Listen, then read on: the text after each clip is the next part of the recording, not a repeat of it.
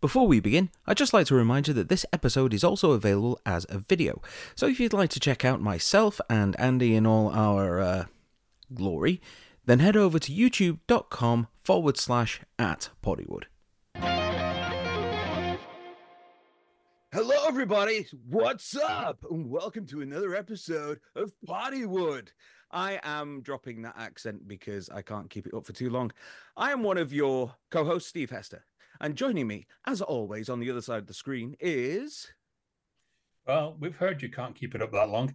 But other than that, I am Andrew Roger Carson. I am the other co host. Glad to be back here for yet another week and a very special week because for those of you who tuned in last week, you witnessed at the end of the show, we did What's in a Box yet again. We pulled out mm-hmm. two movies Wedding Crashers and Back to the Beach. And this is very special because one of our regular guests that comes on is Tommy Hinkley, who's one of the stars of Back to the Beach. So, Tommy, how are you today? Yeah, I'm doing. I'm doing good, fellas. How are you guys? We're good. Thank you very much for taking the time out of your schedule to come and talk to us. This is great. It's great seeing you. Right on. Right on, dude. Ah. So, uh, now that we have uh, Tommy crashing the show, I think it's time to jump into the first of what's in the box from last week, Steve and that would be 2005's Wedding Crashers. Wedding Crashers, Owen Wilson and uh, Vince Vaughn. For some reason, I wanted to say Luke Vaughn, uh, but that's uh, Luke Wilson and Vince Vaughn. Yeah, yeah.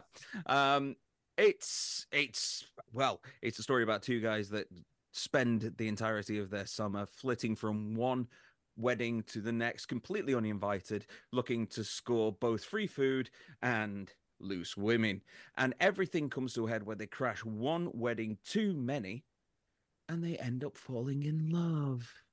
Or at least in Owen Wilson's case, Vince Vaughn ends up falling in something else entirely different. It's a very, very nicely shot, um, nicely paced, well acted, funny film uh, from the early 2000s, uh, in the similar vein of what you'd find things such as uh, Zoolander or Dodgeball or or anything really which had Owen Wilson, Ben Stiller, uh, Will Ferrell. It's if you've seen one of those movies, you'll know the kind of tone that he's going for. Raunchy sex jokes with uh, with a heart, and you know that there's going to be a love story in there, and everyone's going to be coming towards it together at the end, and everyone's going to be lovely and and happy. And because of that, and in spite of the fact that he does have some pretty funny moments, um, I got to admit, I thought it was rather predictable. Uh, that, that's actually surprising because I watched it again this week as well. And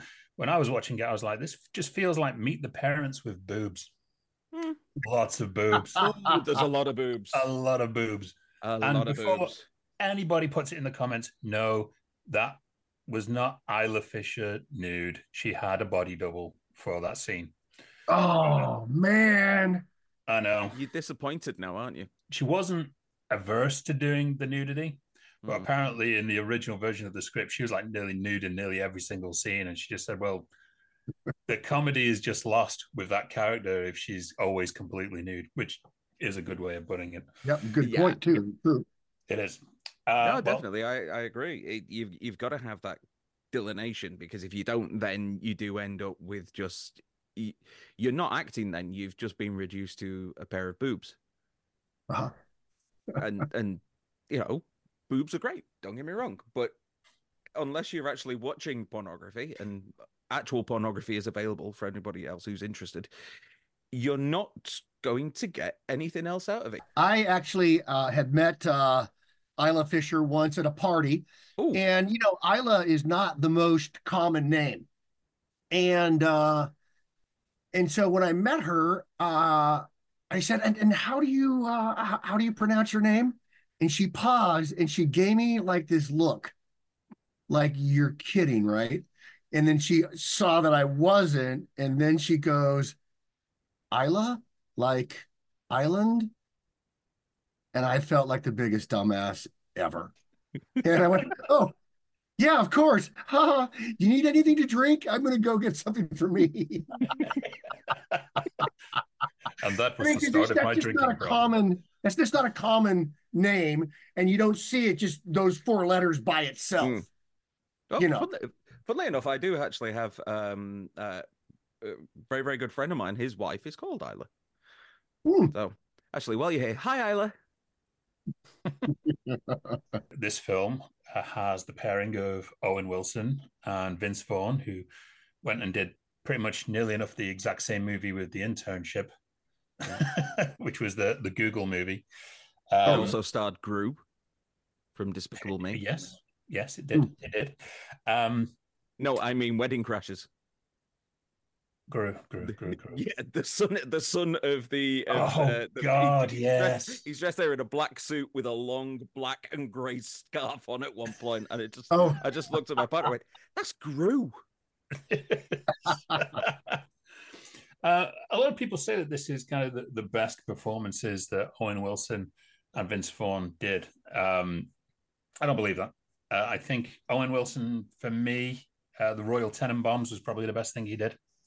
Mm. Uh, for Vince Vaughn, I was a big fan of the breakup, the one he did with Jennifer Aniston. I thought he probably did his best work in that. Um, and obviously, this movie has Rachel McAdams as well. Yeah. Or as I commonly know it, Abby's favorite. sure, Abby will love that one. Um, obviously, from The Notebook. I've not seen it, and I get scowled at because I have still not seen The Notebook. It's yeah. not I something I'm rushing out to see. It's all right. Neither we we are the not seeing the Notebook club. right. Yeah. But uh, let's also praise the fact here that this was a very early role for Bradley Cooper. Yeah, and doesn't mm. he look fresh faced? He wow. does. And this is something I wanted to bring up because apparently Bradley Cooper was hired during his audition. And I wanted to bring this up with Tommy. Exactly how rare is it that someone actually gets hired during their audition? Uh, yeah, I would I would imagine that's pretty rare. Um, I'm not a casting director, so I I, I can't speak uh, to, to just how actually rare it is factually, but uh, I have really never heard of that because uh, you know you have obligations to now unless he happened to be time wise, it just timed out. He was the, the last actor they were to see and he nailed it and they could just go okay look at you are you are the best we've seen. We don't have anybody else scheduled the part's yours. But that's wise because they're still very often scheduled to see uh, more people and uh, and maybe even of some note. So to, to tell somebody that the, the part's theirs and then have somebody come in and blow their doors off you know the next day um yeah that that would that would create uh, uh a huge mess. So yeah i think i would imagine that's pretty rare. Well can we just say that is this the hottest Jane Seymour has ever been? Uh, I'm uh, sorry. Uh, this is just every time I see her, as, as and she's getting older and older every year, but you cannot tell. It looks like she's just getting younger and younger every year. But in this movie, it's probably the most daring. And the yeah, fact that Owen Wilson about... actually had to cup her breast, bare breasts for an entire scene and look so uncomfortable doing job. it. It really is. Uh, so, as well. It's been a while since I've seen it. Uh, I think probably since it came out, uh, Wedding Crashers. But what was that like? I can't remember Christopher Walken and Jane Seymour because Christopher Walken, if I remember correctly, is actually very tall. Mm-hmm. Yes. And then on the other side, Jane Seymour, very, very um, small. I think most of the shots that they're in together, they're both sitting down. Oh, that's true. Actually. Or or one of them sitting down while the other one's kind of standing in the foreground or something like that. There's I don't honestly remember there was a single scene where the two of them were stood side by side. Yeah, I I, I wonder yeah. if that was on purpose, and I'll and I'll bet it was. Instead of you know asking someone of her stature, and by the way, yes, she does get I think sexier and hotter as she gets older but you know, someone of her of her stature to ask her to get on a on an apple box on a box. No, yeah, I think would be a little uh off-putting. So they're just like, well, let's just shoot her. You know, yeah, a bit a bit of false perspective, like in Lord of the Rings. Yeah. Yeah. uh, well, I mention a link here actually between Walken and uh, Seymour.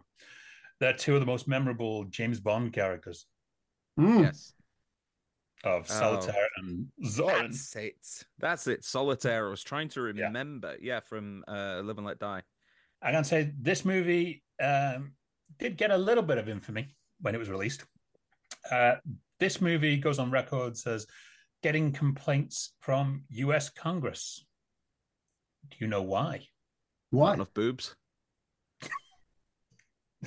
No, uh, it got complaints from U.S. Congress due to the whole Purple Heart thing, whereas uh, they used the Purple Heart as a badge of honor to nail women. And around the time there was a, the federal law uh, that was passed called the Stolen Valor Act. Uh, basically, any there's a federal law against displaying uh, medals and things like that if it's a false display. Right. Mm. So this did raise the ire of a lot of veterans groups in the US, Yeah. but they still released the movie anyway, and Yeah. it was a huge hit, an absolutely Yes. huge hit. And today, here's the surprising thing for you, Everywhere at the time. The Wedding Crashers is still the sixth highest grossing movie ever from New Line Cinema. Wow.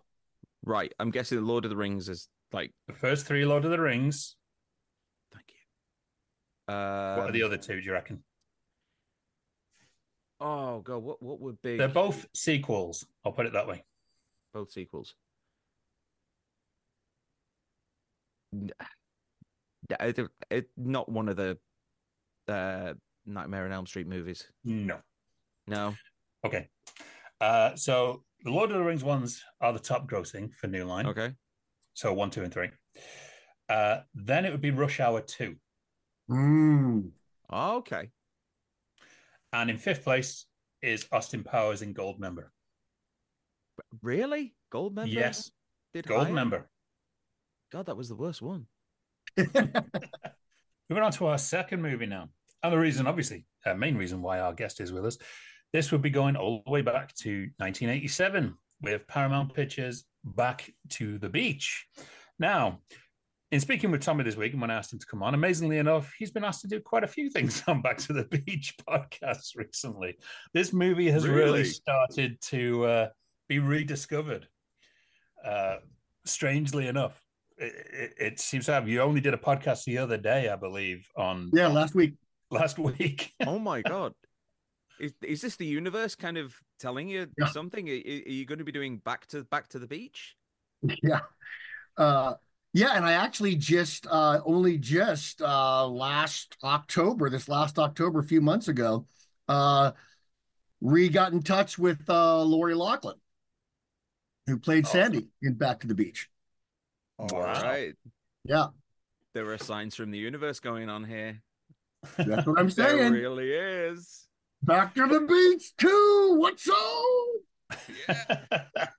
well, this is the best thing now because Steve, the, the part of his watching the box, he has to give a fully unbiased opinion whether he liked the movie or didn't.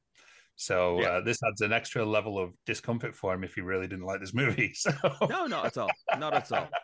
Well. Um, I I always say, regardless of of what movie it is that comes out, I always try and give it as honest an appraisal as possible.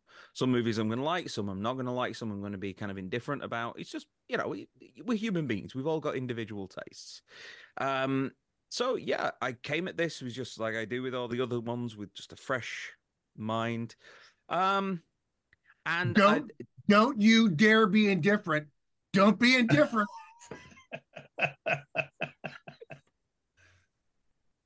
Okay, I need to be very, very careful in how I phrase this because it's going to make me sound incredibly stupid. But I didn't get it. Not that I didn't understand it, but I didn't get it. And I think the main difference is, um, okay, let's let's just get the plot out of the way with first of all. You've got a, a middle-aged couple, uh, played by um, Frankie Vaughan and Annette. Like, I'm going to butcher her surname. Frankie Avalon, you douche. Yeah, I knew I'd do that. I knew I would do that. All week I've been saying, no, it's not Frankie. We're, Frankie we're on a Avalon. wild ride for this one already. So Uh, this- Andrew, And- Andrew, he didn't even watch the movie. We know that now. No, I did. we now I know did. this. And Annette, I ca- Funny, Funicello? Is that how you pronounce the surname? Yeah, fun, funny cello. No, Funicello. Yes. Funicello. Yeah. Um, and there are, they're a couple who have just got into this rut in the middle of uh in the middle of the Midwest, and all their youthful days of spending their time on the beach and going to parties and just chilling out and surfing and all the rest of it is a distant memory. Until one day, on a layover in LA, visiting their daughter, who just happens to have an amazing boyfriend. Um, they start to rediscover their joy of being close to the sea and the the youthful fun which they lost. So, in terms of an actual plot, it's real easy to follow.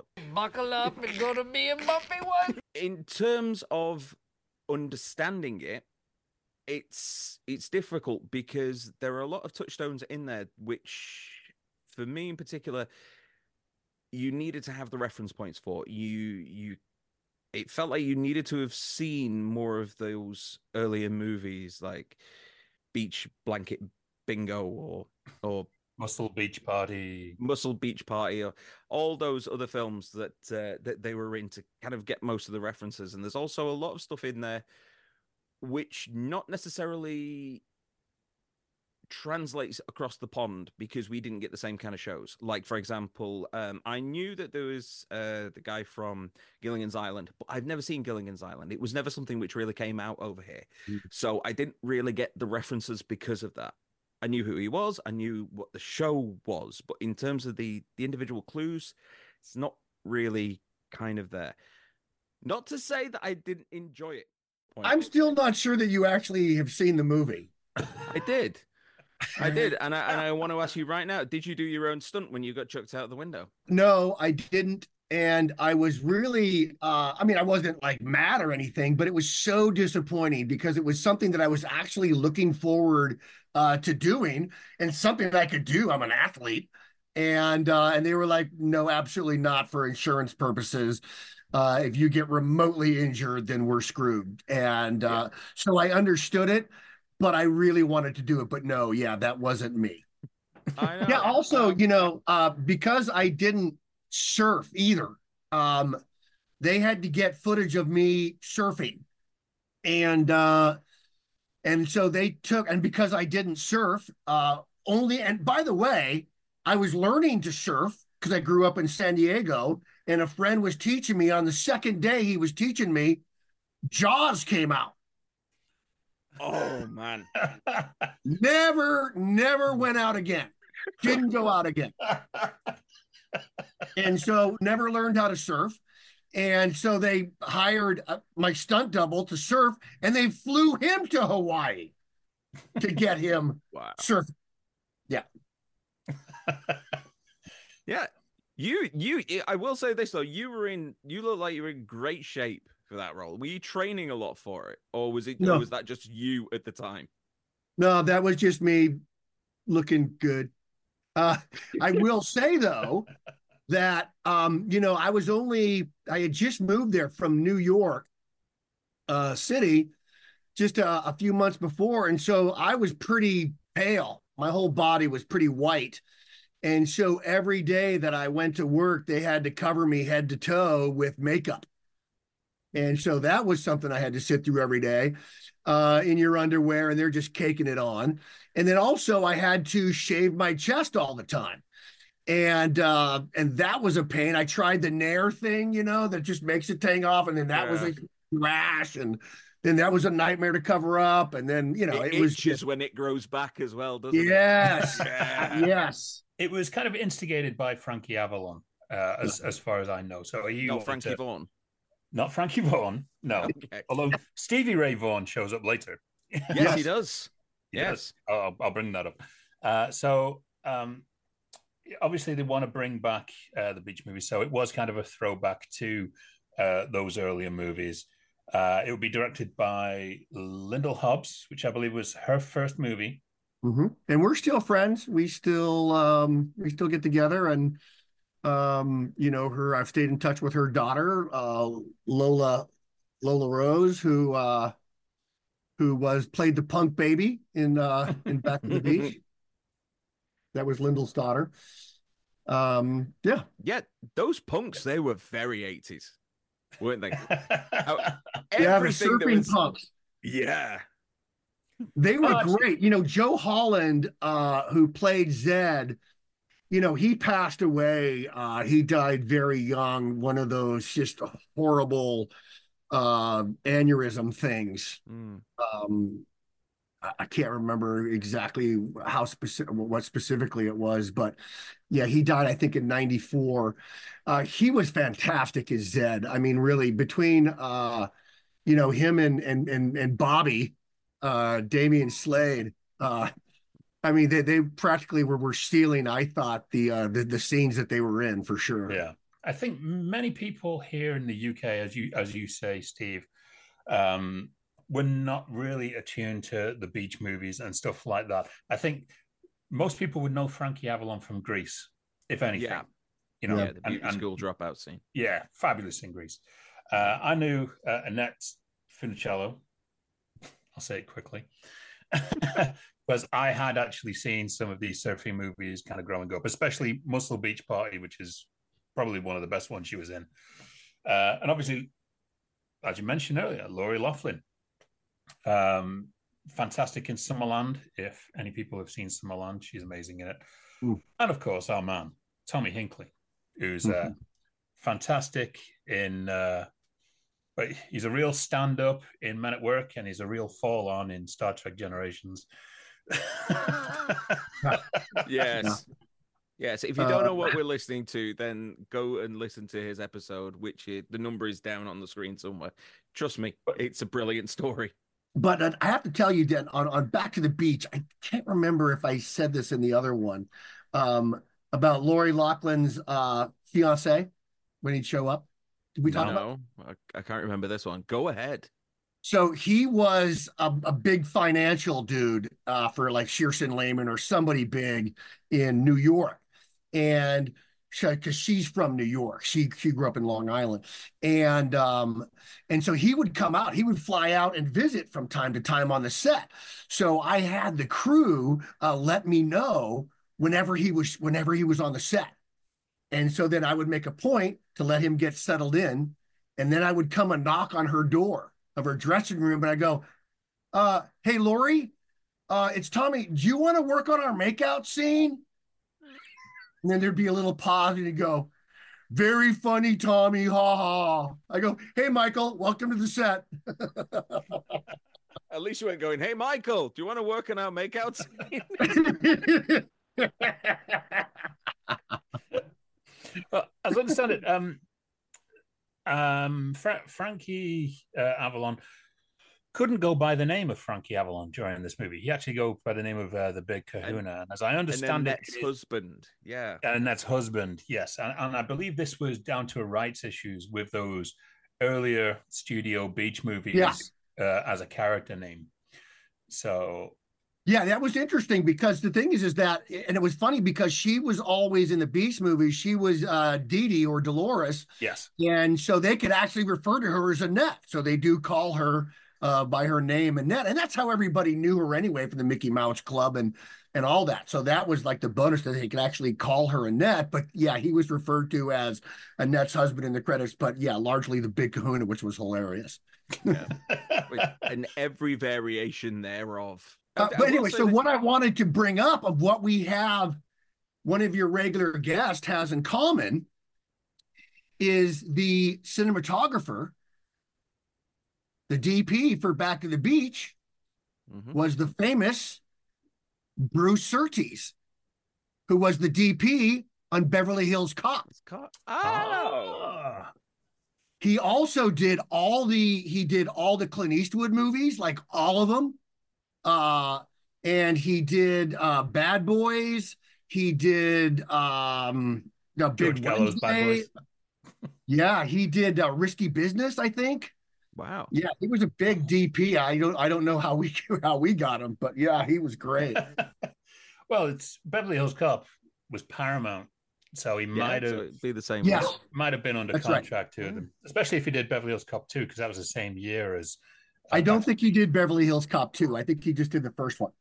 Ah, well, that's really interesting. That's that's a nice bit of research that you've done Yeah, there, I- I, like yeah, it. I did. Well, Um, speaking of, uh, of of people who crossed over, there's there's quite a number of cameos in this one. Yeah, Pee Wee Herman, Yeah, Yeah. that is late that great is Paul the Rubens. One which I just I I didn't get more than any else was why the hell is Pee Wee Herman here? Why is he singing Surfing Bird? He's not in earlier in the film. This is a. This I is asked that in a movie theater once. like-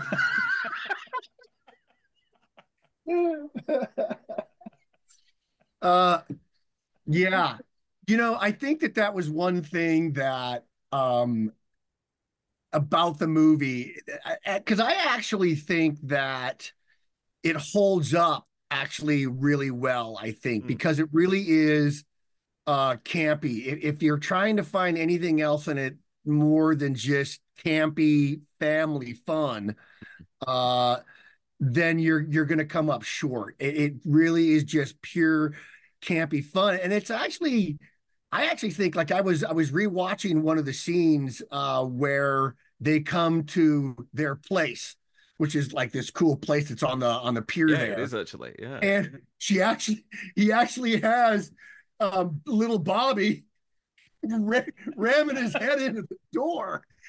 Oh my god! And it was just there was just a lot of stuff like that, and it was actually like really like really interesting, funny, and the idea that you know Zed was the bad guy, and yet he shows up to he shows up to the pajama party yeah. and he's like not some evil lascivious dude he's just a dude that's just having fun and then they say you better leave and he's like okay see ya. Yeah.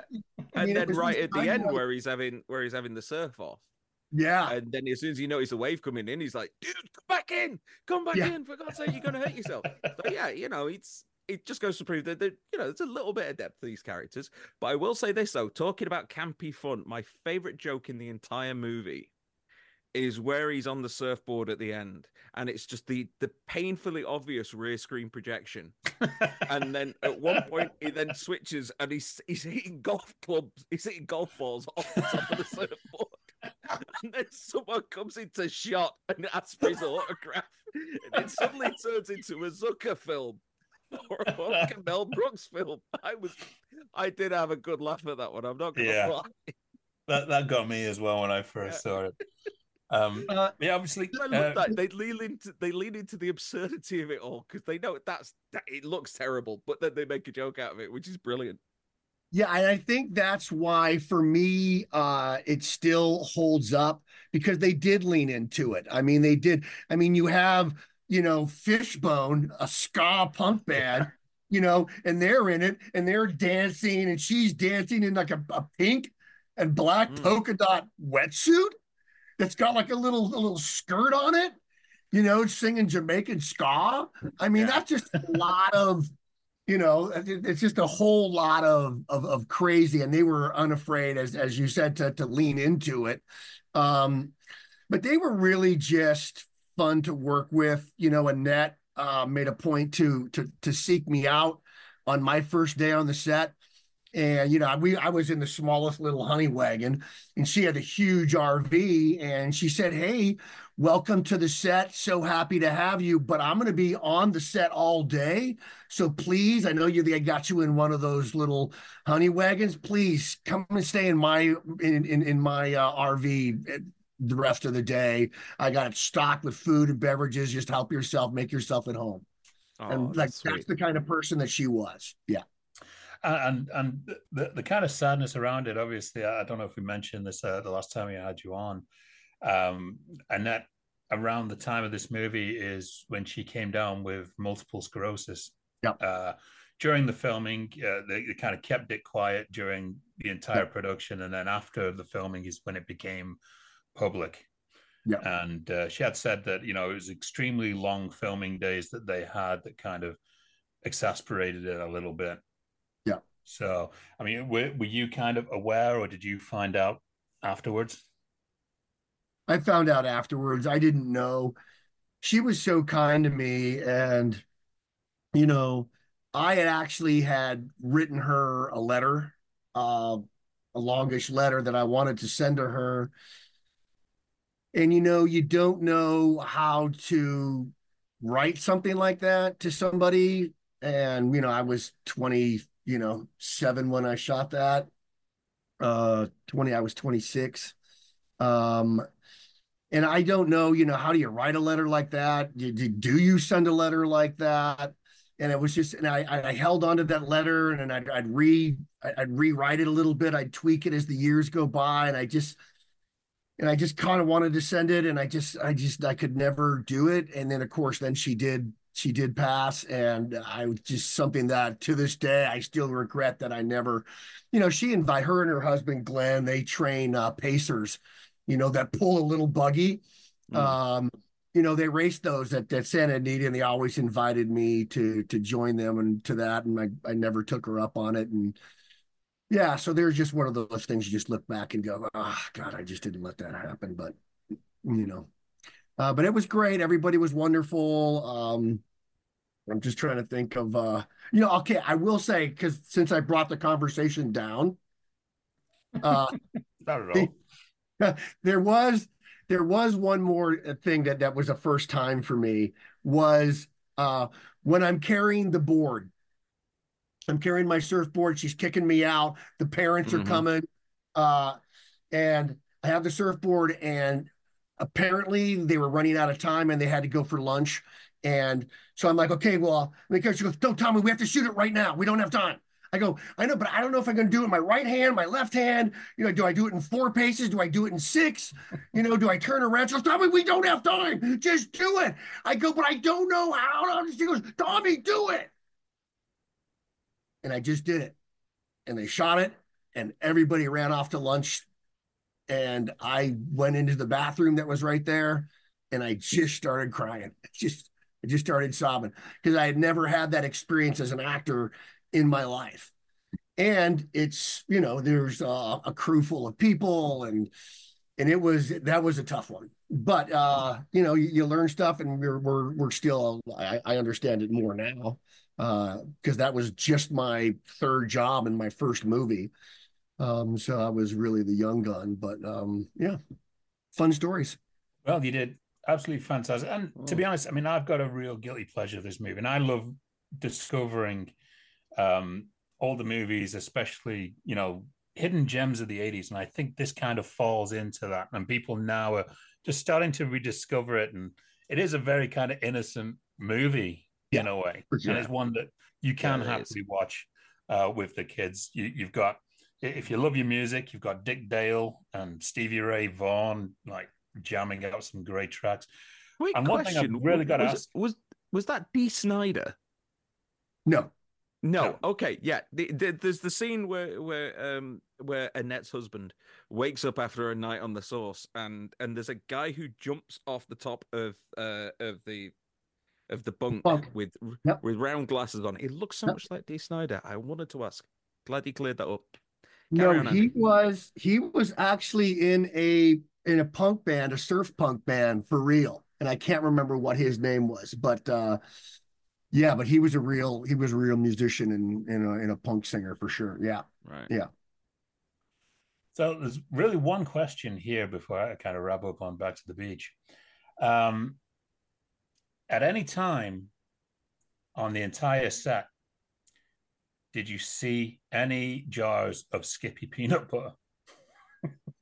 uh, no, I did not, and not in her RV either. Uh, but I did, I did see that scene. That was hilarious. Um, yeah, that was that was that was funny. Um, yeah. In case you don't know, Steve, she was the uh, kind of spokesman I, for Skippy peanut butter. I kind of guessed. Don't ask yeah. me why. I, I, I just have this vision that, that she gifted everybody with a jar of Skippy peanut butter at the end of the shoot or something like that. That's still in some people's drawers to this day. All I'm picturing right now is just like the line of the extras at the end of the day. Okay, how much do we owe you? Seventeen dollars forty. There's your money, and here's a jar of peanut butter. Next. oh my god, that would have been hilarious. One of the amazing things here about this movie that many people may not realize: this movie got two thumbs up from Siskel and Ebert. Yes, yes.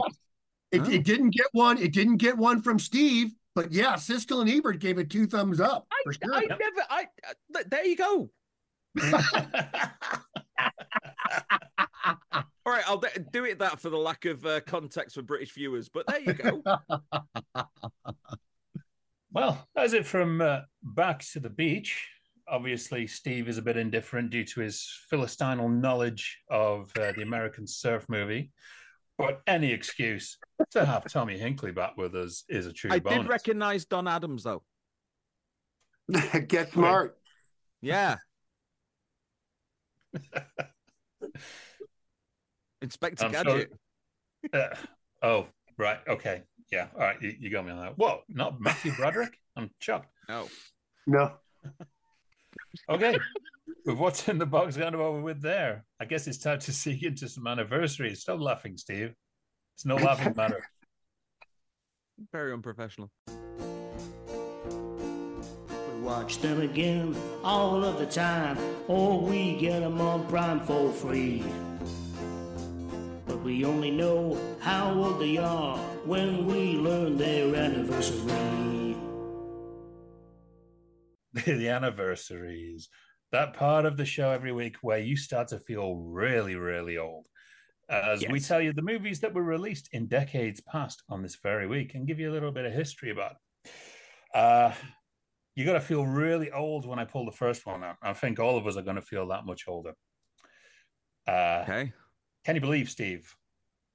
In 1994, this week, 30 years ago, Ace Ventura Pet Detective was released. Oh my god. Oh my god. I remember seeing this at the cinema. Yeah. Wow. How has that been 30 years? Ace Ventura: Pet Detective was that kind of his first big movie that kind of unleashed him upon the world? It That was that his first breakout one in the movie. lead. Yeah. Yeah. Yeah. Yeah. I mean, he- he'd he- been in such things as uh, Once Bitten, uh, yeah. Peggy Sue Got Married, Earth, Earth Girls Are Easy.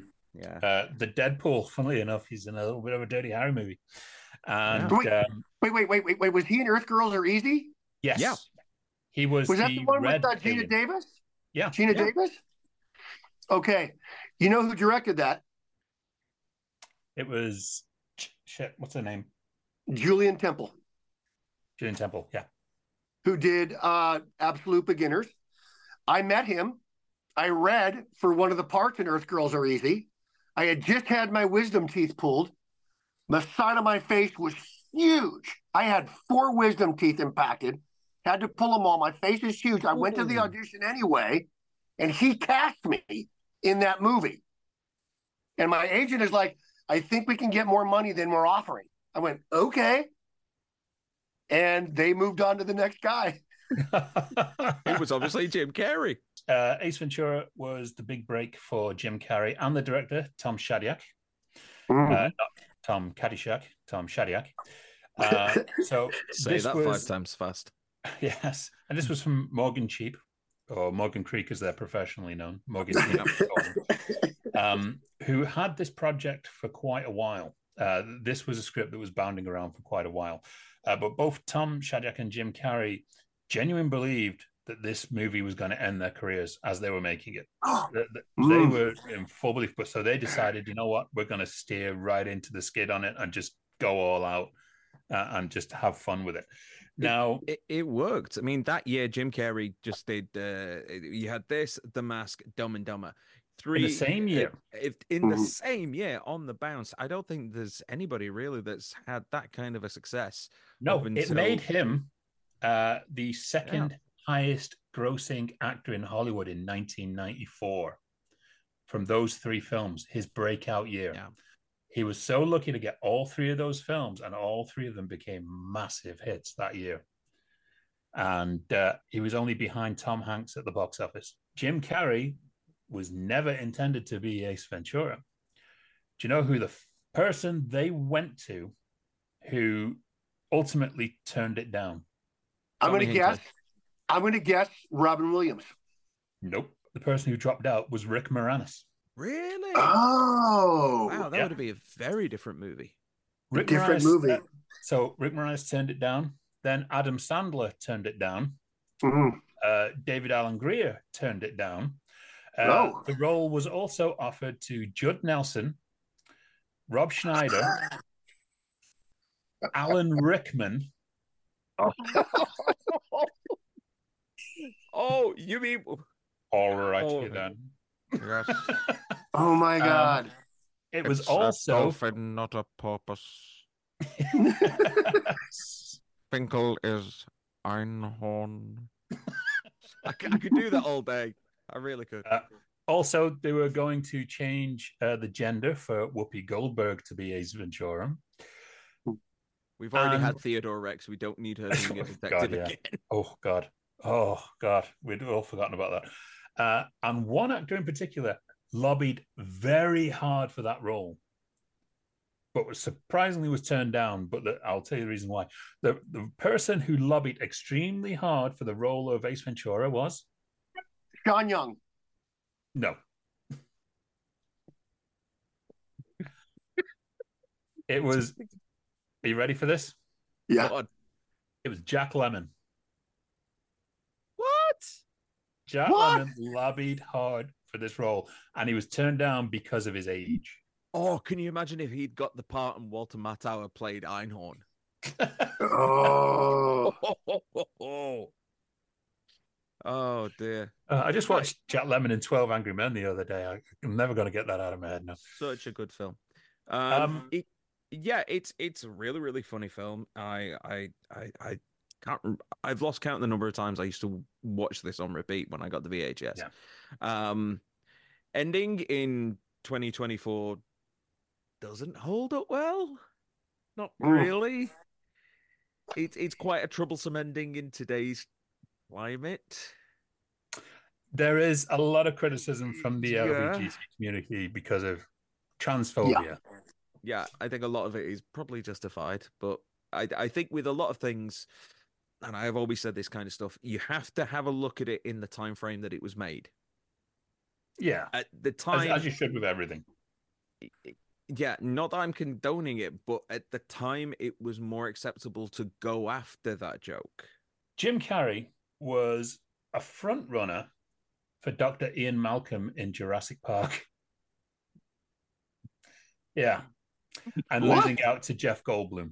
So he was in the running for that role. It the story of Ace Ventura gets more and more bizarre as we go on, trust me. Wow. Um, Yeah, that's how it starts. Ooh, ah, and then later on, there's running and screaming. That's actually pretty good. Thank you. after doing all my research, I needed to have a look at this even more. And I did notice some things. Um, for one, on Einhorn's desk in the scene where she kisses him and stuff like that, uh, yeah, you know, your gun is poking into my hip. Uh, if you look on her desk, she has a very well uh, placed uh, oranges and banana that kind of gives away the ending. Mm.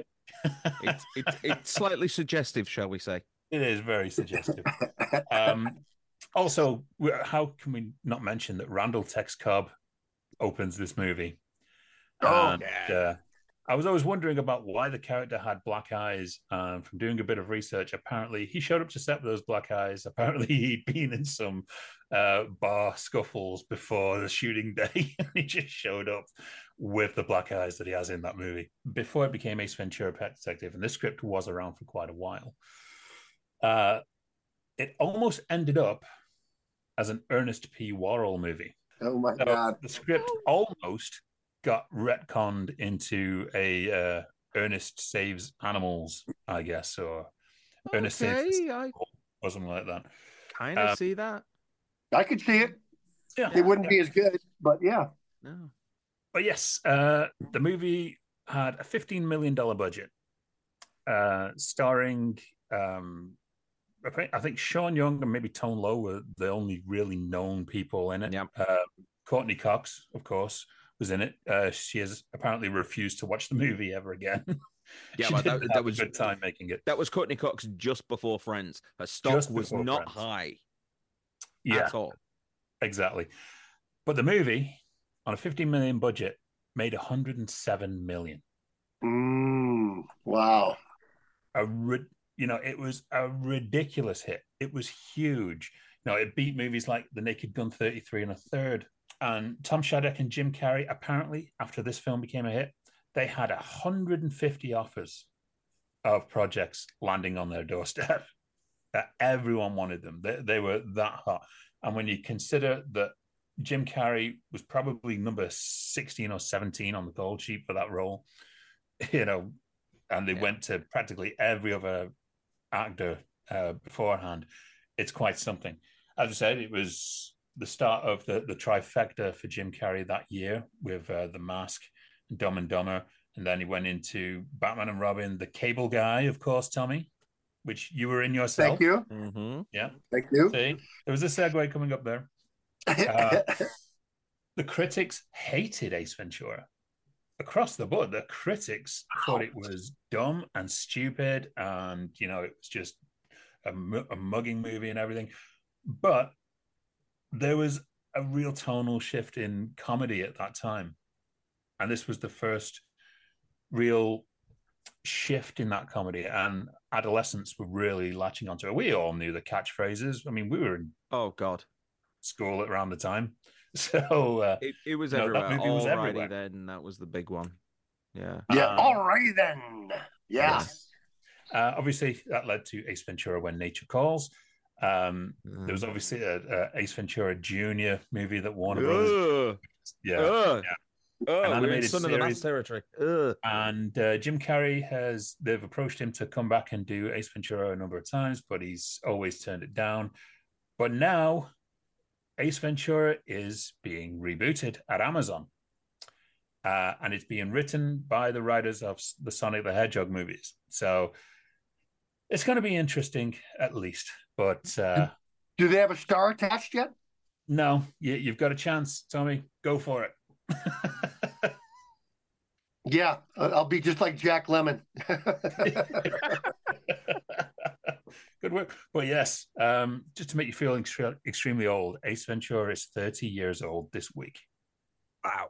I have a feeling that both of you are going to react very positively to this one. 10 years ago this week, the Lego movie was released. yes, the Lego movie. Uh, directed God, by it been ten Lord and years Miller. already? 10 years, yeah. Yeah. Directed by Lord and Miller.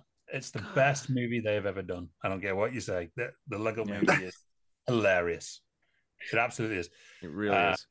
With a, a huge wave of vocal talent um, in there. So you got, you know, Chris Pratt.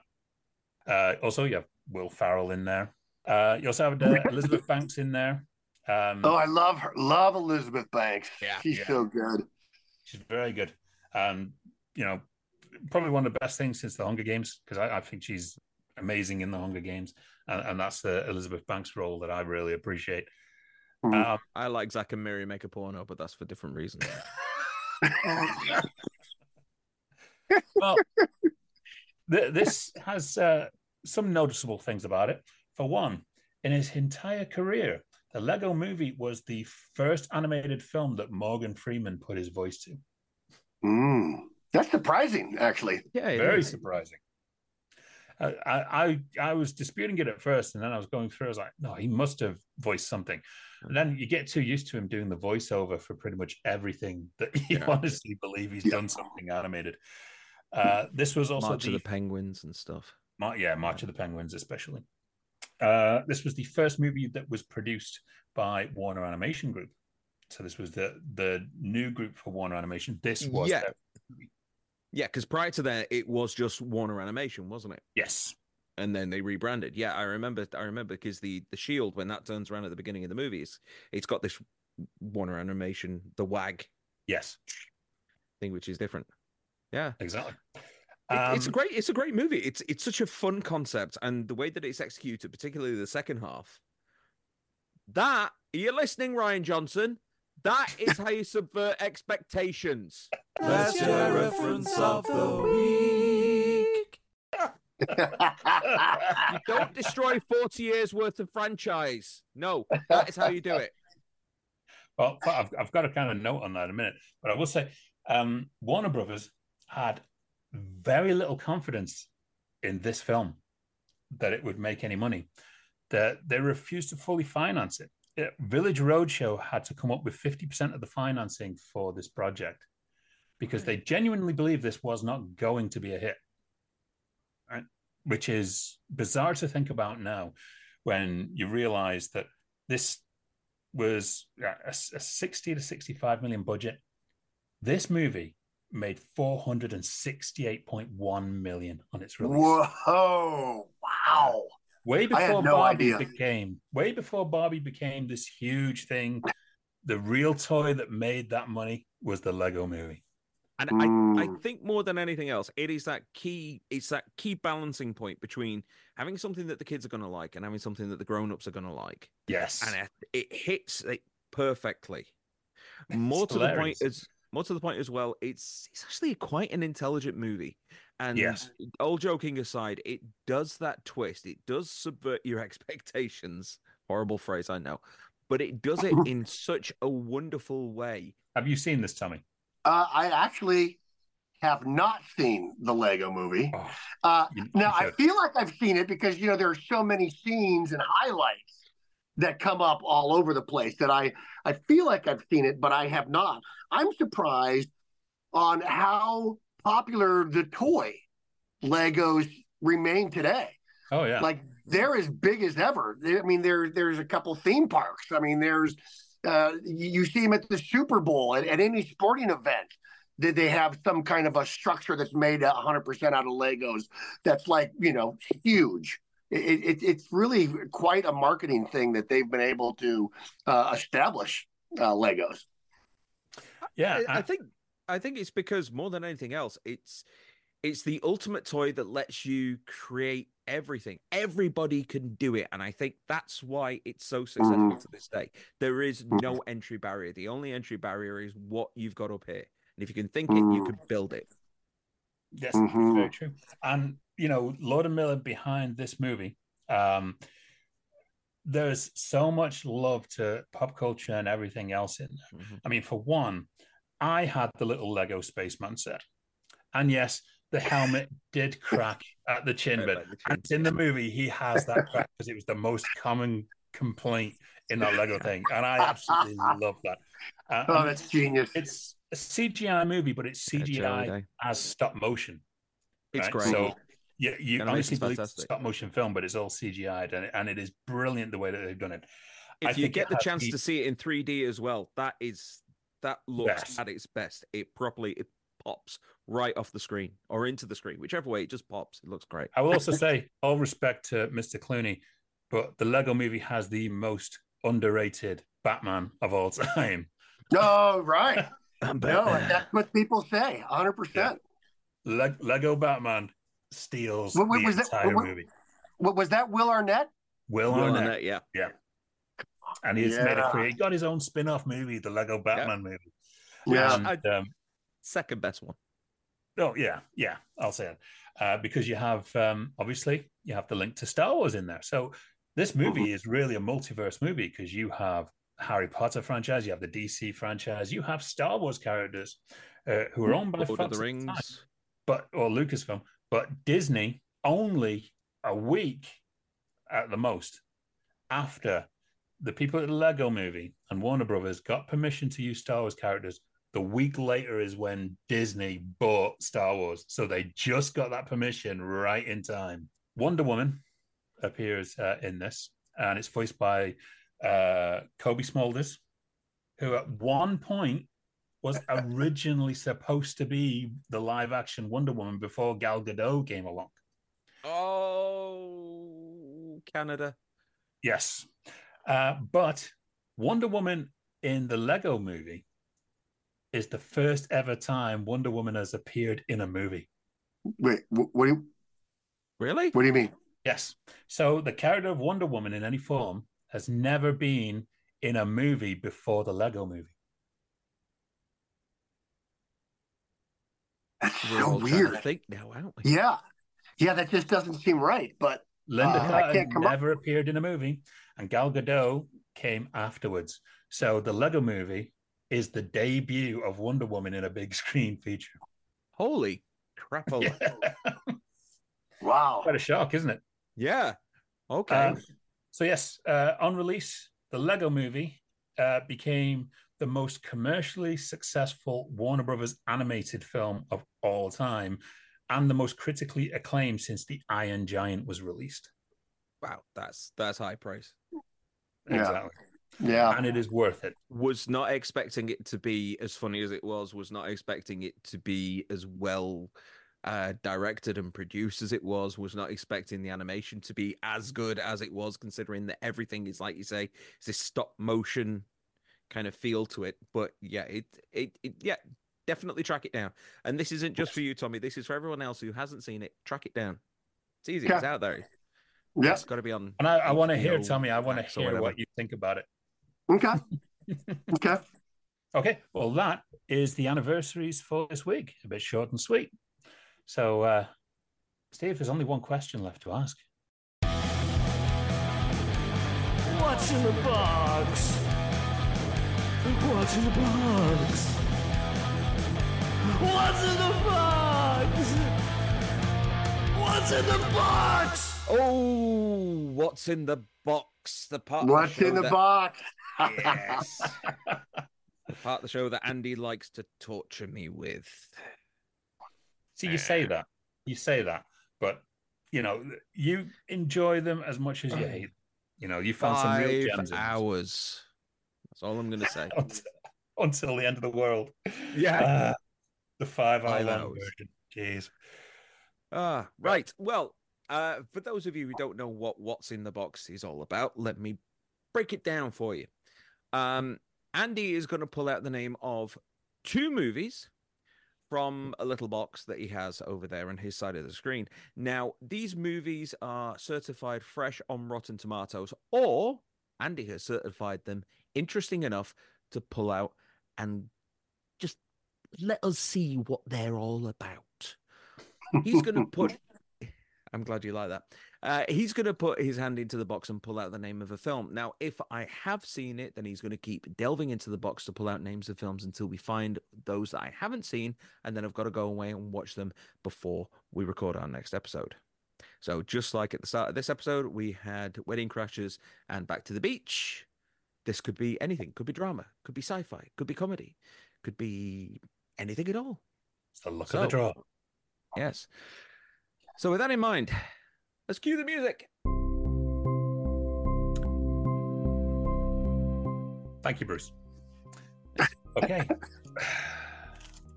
so we're going for number one. Let's have a look. Please be short. Please be short. Please be short. Please be short. Okay. So, number one this week. Okay. Oh, uh, that's a, a nice segue, actually. This will be uh, quite nice. Uh, for one, it is a shorter movie, which is good. Uh, and it's animated. And it's Okay. from Warner Brothers. Okay. Steve, first of all, and I know you haven't seen it already, so I know you're watching this one. From DC Animation, your first movie is Justice League versus the Fatal Five. Okay. No. No, I haven't. No, I haven't seen that one. Okay. Did you ever see the Justice League cartoon when it came on? Uh, no, I was a little bit too old at the time that that came out. It, that that kind of that. passed passed me by. That was on Cartoon Network or whatever it was at the time, and I wasn't. I wasn't watching Well, it then. Hey, it's one you can watch with the kids. Better. Is it? You know, Is it a Jay Oliva joint? he may have storyboarded on it. You never know. He didn't direct it, I don't believe. But Okay. um, he, you know, he sometimes works on the storyboard side. Okay, so that's one. That's one. Well, so far. Let's go for number two. Maybe watch the kids. Maybe watch that with the kids. Yeah, why not? Ooh, okay. Ooh, okay. I wonder, is this 2007? Could be. No, not another one from 2007. Please, dear God. Okay. To be fair, Steve. it's been a while since 2007's come out. The movie stars Halle Berry, Okay. Benicio del Toro, Okay. David Duchovny, and it's called Things We Lost in the Fire. God, I've never even heard of it. No, no, I haven't seen that one. Okay, well, there, there we go. Name rings a bell, but first- no, not seen it. First two out of the box Justice League versus the Fatal Five and Things We Lost in the Fire. So you, you've Okay. got something to watch with the kids and something to watch with the missus. There you go. Okay. Fantastic. Fantastic. Will you be joining us on this watch along, Tommy? Well, not not necessarily here, but will you be watching these movies as well? Uh, I will go. I, you know what? I'm going to focus on Lego on on the Lego movie. That's a good Good choice. call. We- Good We want to hear about it, and, it, and as soon as you report back, I'm going to let people know on the show what you thought of it. Yes. I know you like your humor, so you'll laugh. Um, Yeah. Okay, so Tommy, uh, what's been going on, dude? I, I know that uh, back in November we just missed each other, kind of when I was in LA. Oh, There was the every opportunity that you were going to be there when I was there, and yeah. we just missed each Yeah. other. Yeah, it was fun. You know, I I shot a um, I shot a commercial out there that was a little bit different. Uh, I shot a commercial for Walmart, um, but it wasn't your typical commercial. They shot it like a Hallmark Christmas movie. So I was out there for a month uh, shooting this uh, movie uh, Christmas movie that they were going to break into a bunch of like 23 spots. And the idea was that you could, anything that we wore was something that you could buy at Walmart. And the idea was on your screen, uh, you could click on it and then it would take up your screen. And then while you're watching the scene, you could move your mouse and click on an item of clothing and buy it right there on the spot. Nice. Okay. So, uh, so I I'm played. hoping that's a, not uh, what that thumbs up was a minute ago. This is Bill McKim. uh, but it was a fun shoot, you know. Um, oh, you would you would appreciate this. The uh, there is a lens that a famous uh, cinematographer English uh, developed called the Dunton eye, All right. and his daughter, uh, Erica uh, Dunton, uh, is she's directed uh, The Americans, that TV series, The Americans, Oh, yeah. One Tree Hill, and she uh, was hired to direct this, and she was amazing to work with. Um, That and uh, yeah, so it was it was fun, and it's been uh, it's been running. It was a holiday spot, so I don't know that it still runs, but um, yeah, but it was a lot of fun and and uh, great working with Erica, and then they have a bunch of uh, young great actors. Uh, Caitlin Sparks um, was fantastic as the lead. I think she's going to be a real up and comer, Caitlin Sparks. Um, but yeah, so it but I was sorry that we just didn't go just a tiny bit longer because I could have seen you. I know. Me and Rana Glickman there at the smokehouse saying, Tommy Oh. Hinkley is seriously being missed. We, we had a great night as well. Rana is absolutely amazing. So Yeah. you were the focus of our conversation pretty much nearly all night. yeah, well, she's a special human being, though. Honestly, Very, very special. I know she's watching now because she knows you're on. So there you go. We just embarrassed her. Yeah. Hi, Rana. Um, well, um, it's, it's fantastic. We always love having you back, and I know it's not going to be too long before we've got you back again, uh, especially when it's time to call on Team Mirish to face Team Yes. Hennessy. Ooh, between George Gallo and Richard Mirish, that's a face-off. Oh my god. Yeah. Uh, the, the- the the East Coast versus the West Coast going on there. There's going to be some beef, isn't there? for sure, Yeah. definitely. Holy hell! But um, yeah, we're glad you're doing well. It, it's great having you as the first kind of guest that we've done on the New Year run of shows, and um, we just want to say thank you very much. So, Steve, where can people find us?